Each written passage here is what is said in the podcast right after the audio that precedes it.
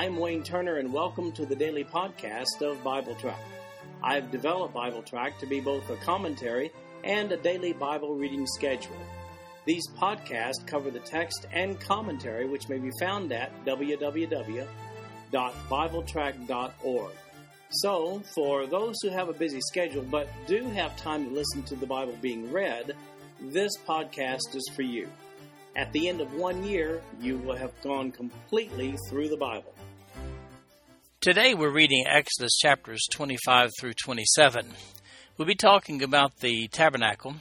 And uh, let me just say right here at the outset that you really need to look at the notes on BibleTrack.org for today's reading, uh, February the 20th, because I have a lot of pictures of replicas of uh, the tabernacle furniture and um, a picture of the priest there so that you can see what he's doing. And so, um, and, and then a duplicate of the tabernacle actually set out up in the Judean desert in Israel today to give you an idea what it might have looked like. So, uh, those pictures are available on the written notes of BibleTrack.org for today. Exodus chapter 25, beginning with verse 1. And the Lord spake unto Moses, saying, Speak unto the children of Israel that they bring me an offering of every man that giveth it willingly with his heart, ye shall take my offering. And this is the offering which ye shall take of them gold and silver and brass, and blue and purple and scarlet, and fine linen and goat's hair, and ram skins dyed red, and badger skins and shittim wood, oil for the light, spices for anointing oil, and for sweet incense, onyx stones and stones to be set in the ephod and in the breastplate. And let them make me a sanctuary, that I may dwell among them, according to all that I show thee, after the pattern of the tabernacle, and the pattern of all the instruments thereof, even so shall ye make it. Now, at this point, Moses is still up on the mountain. That's the trip that began back in Exodus chapter 24, verse 12. And God here is giving him instructions about building a place of worship for the Hebrews. The people are living in tents, so what kind of dwelling place will God have? Well, a tent, of course. Now, think back on Exodus chapter 12, verse 35, which said, And the children of Israel did according to the word of Moses, and they borrowed of the Egyptians jewels of silver and jewels of gold and raiment. The Hebrew word for borrowed there is sha'al, and it does not necessarily hold the connotation that it will be repaid. The Egyptians gave their valuables to the Hebrews with no expectations whatsoever of receiving them back. At the time, they were just happy to see the Hebrews go. God is telling Moses to collect those valuables for the building of his place of worship. You'll notice in verse 2 the following Bring me an offering. Of every man that giveth it willingly with his heart, ye shall take my offering.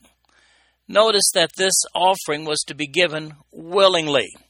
Incidentally, to say that the tabernacle was the dwelling place of God is not just a figure of speech. Notice verse 8 it says, And let them make me a sanctuary that I may dwell among them. As a matter of fact, at the completion, we'll see God move into the tabernacle in the form of the Shekinah glory.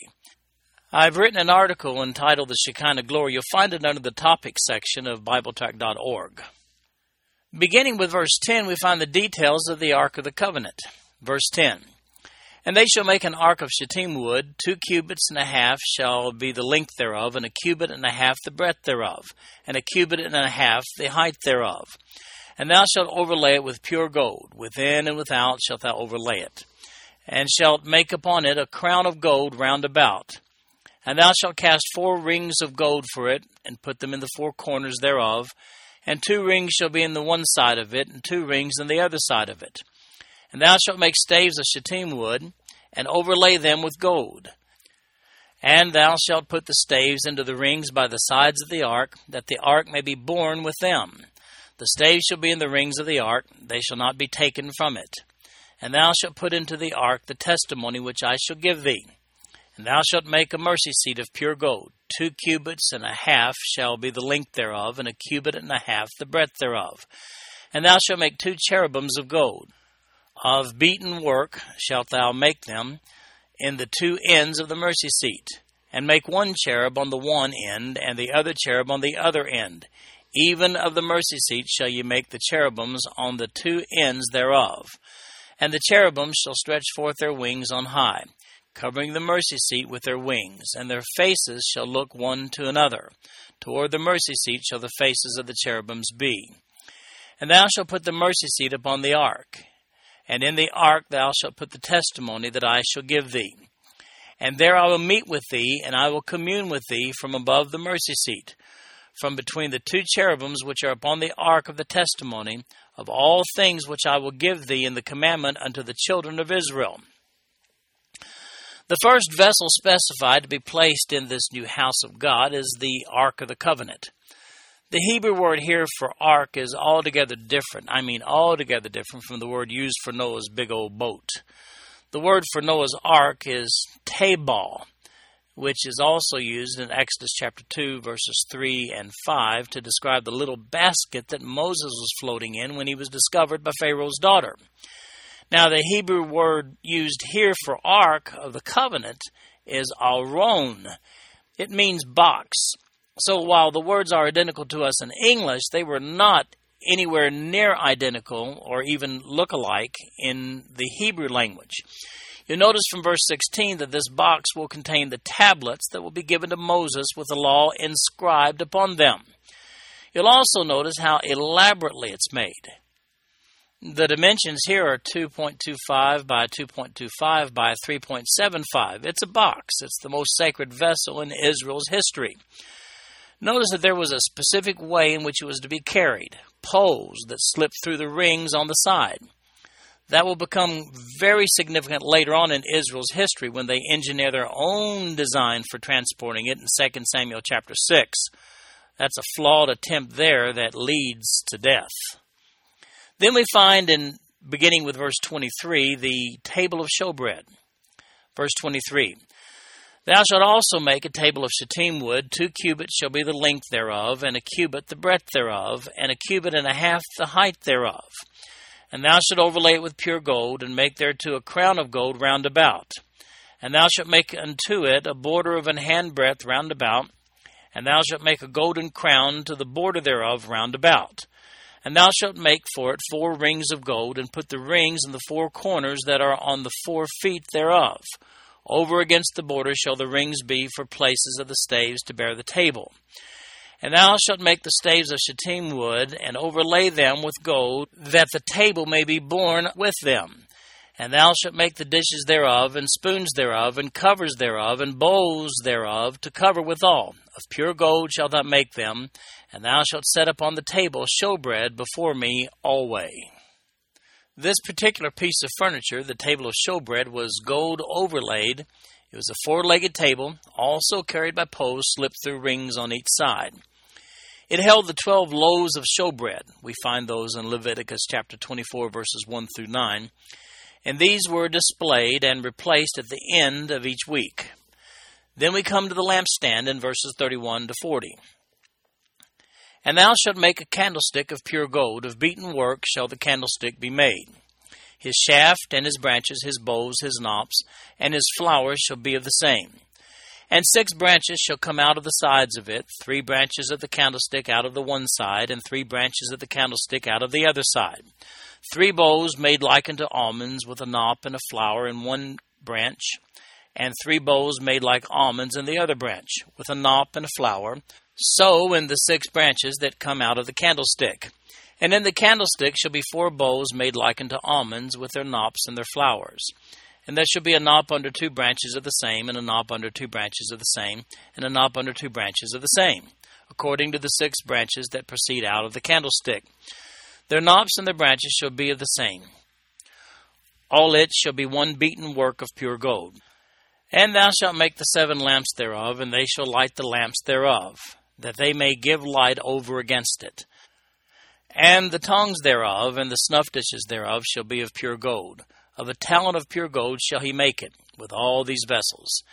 And look that thou make them after their pattern, which was showed thee in the mount. Now, this piece isn't overlaid with gold, it's made with nothing but gold. Again, I find it amusing that much, if not all of this gold, originally belonged to the Egyptians. Now we see why God told the Hebrews to take it with them. This lampstand candlestick has seven branches. Incidentally, the Hanukkah candlestick that you see around Christmas in the home of Jews is not this candlestick. That candlestick is an extra biblical special purpose one that had its origin after the completion of the Old Testament, and it has eight branches instead of seven. It was specifically designed for a purpose and was not intended to be a replacement for this lampstand found in Exodus chapter 25, verses 31 to 40.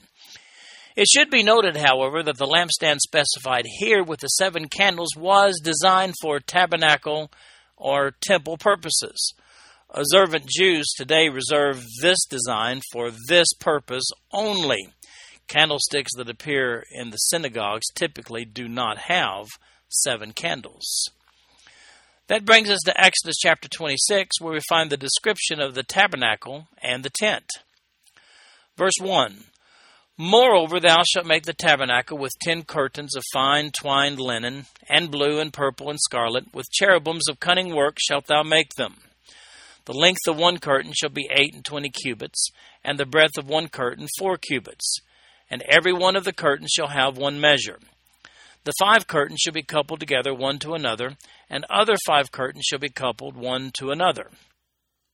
And thou shalt make loops of blue upon the edge of one curtain from the selvage in the coupling, and likewise thou shalt make in the uttermost edge of another curtain, in the coupling of the second. Fifty loops shalt thou make in one curtain, and fifty loops shalt thou make in the edge of the curtain that is in the coupling of the second that the loops may take hold one of another.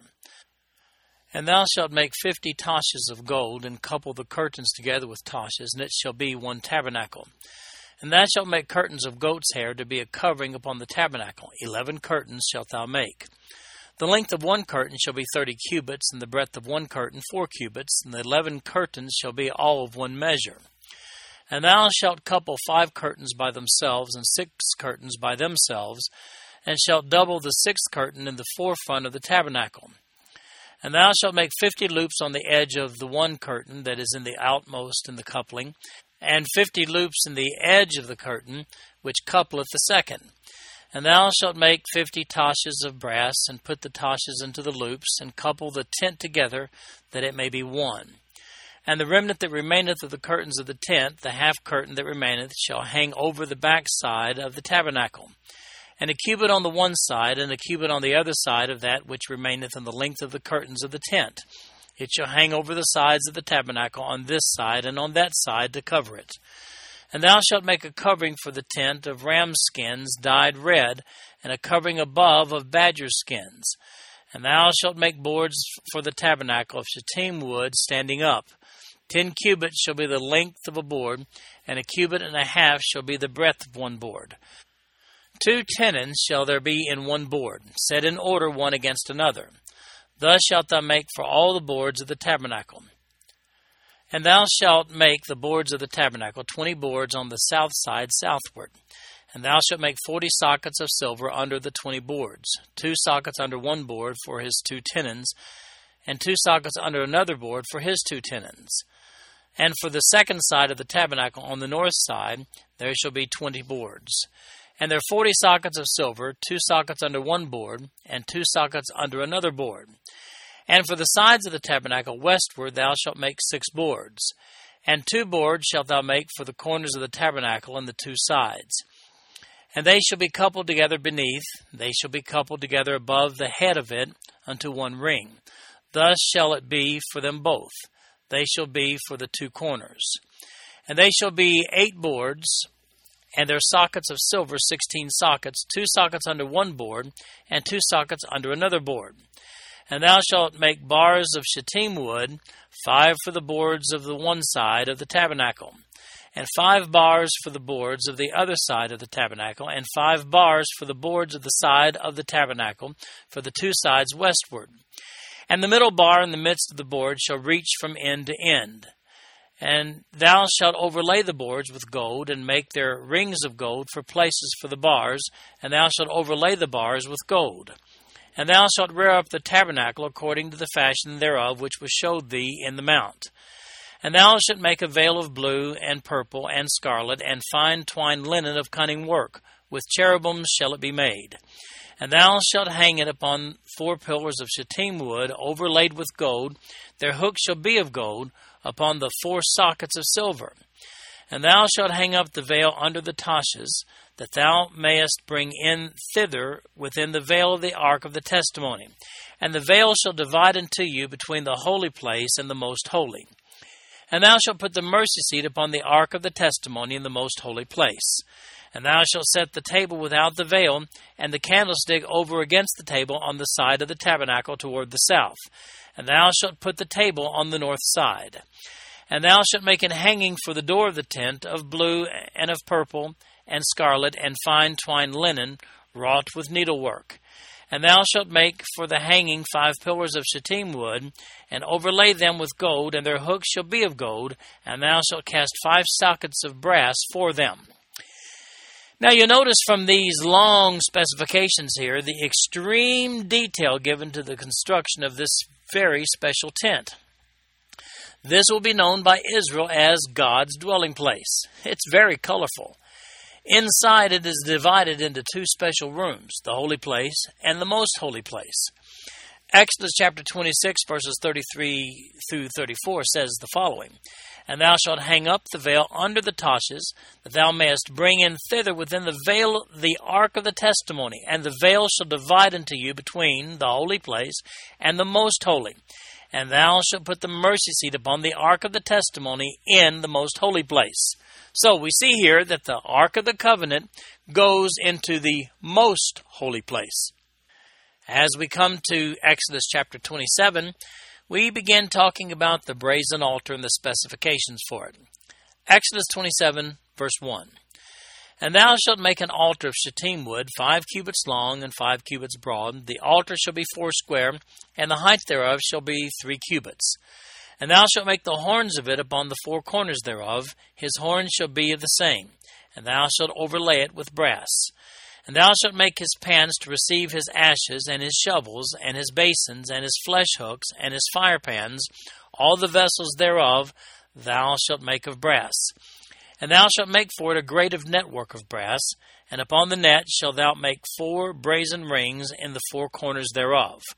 And thou shalt put it under the compass of the altar beneath, that the net may be even to the midst of the altar. And thou shalt make staves for the altar, staves of shittim wood, and overlay them with brass. And the staves shall be put into the rings, and the staves shall be upon the two sides of the altar to bear it. Hollow with boards thou shalt make it, as it was showed thee in the mount, so shall they make it. Now here's the brazen altar. We see how large it is. Verse 1 says, And thou shalt make an altar of shittim wood five cubits long and five cubits broad. The altar shall be four square, and the height thereof shall be three cubits. Now that's big. That's seven and a half feet square and four and a half feet high. Of course, it'll be positioned outside in the courtyard. That's where the animal sacrifices will take place. Now, you'll see in verse 4 that Moses had his own network, so to speak. Actually, that's the grate that goes on the top of the altar. Oh, and you also notice that this will be carried by poles through rings as well as the other furniture. Then we have the courtyard of the tabernacle, begins in chapter 27, verse 9. And thou shalt make the court of the tabernacle for the south side southward. There shall be hangings for the cord of fine twined linen of an hundred cubits long for one side. And the twenty pillars thereof and their twenty sockets shall be of brass. The hooks of the pillars and their fillets shall be of silver. And likewise for the north side in length there shall be hangings of an hundred cubits long. And his twenty pillars and their twenty sockets of brass, the hooks of the pillars and their fillets of silver. And for the breadth of the court on the west side shall be hangings of fifty cubits, their pillars ten, and their sockets ten. And the breadth of the court on the east side, eastward, shall be fifty cubits. The hangings of one side of the gate shall be fifteen cubits, their pillars three, and their sockets three. And on the other side shall be hangings fifteen cubits, their pillars three, and their sockets three.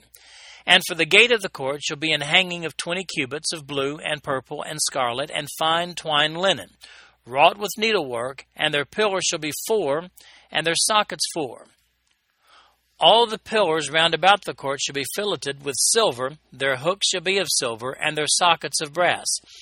The length of the court shall be an hundred cubits, and the breadth fifty everywhere, and the height five cubits of fine twined linen, and their sockets of brass. All the vessels of the tabernacle, and all the service thereof, and all the pins thereof, and all the pins of the court shall be of brass. And thou shalt command the children of Israel that they bring thee pure oil, olive beaten for the light, to cause the lamp to burn always.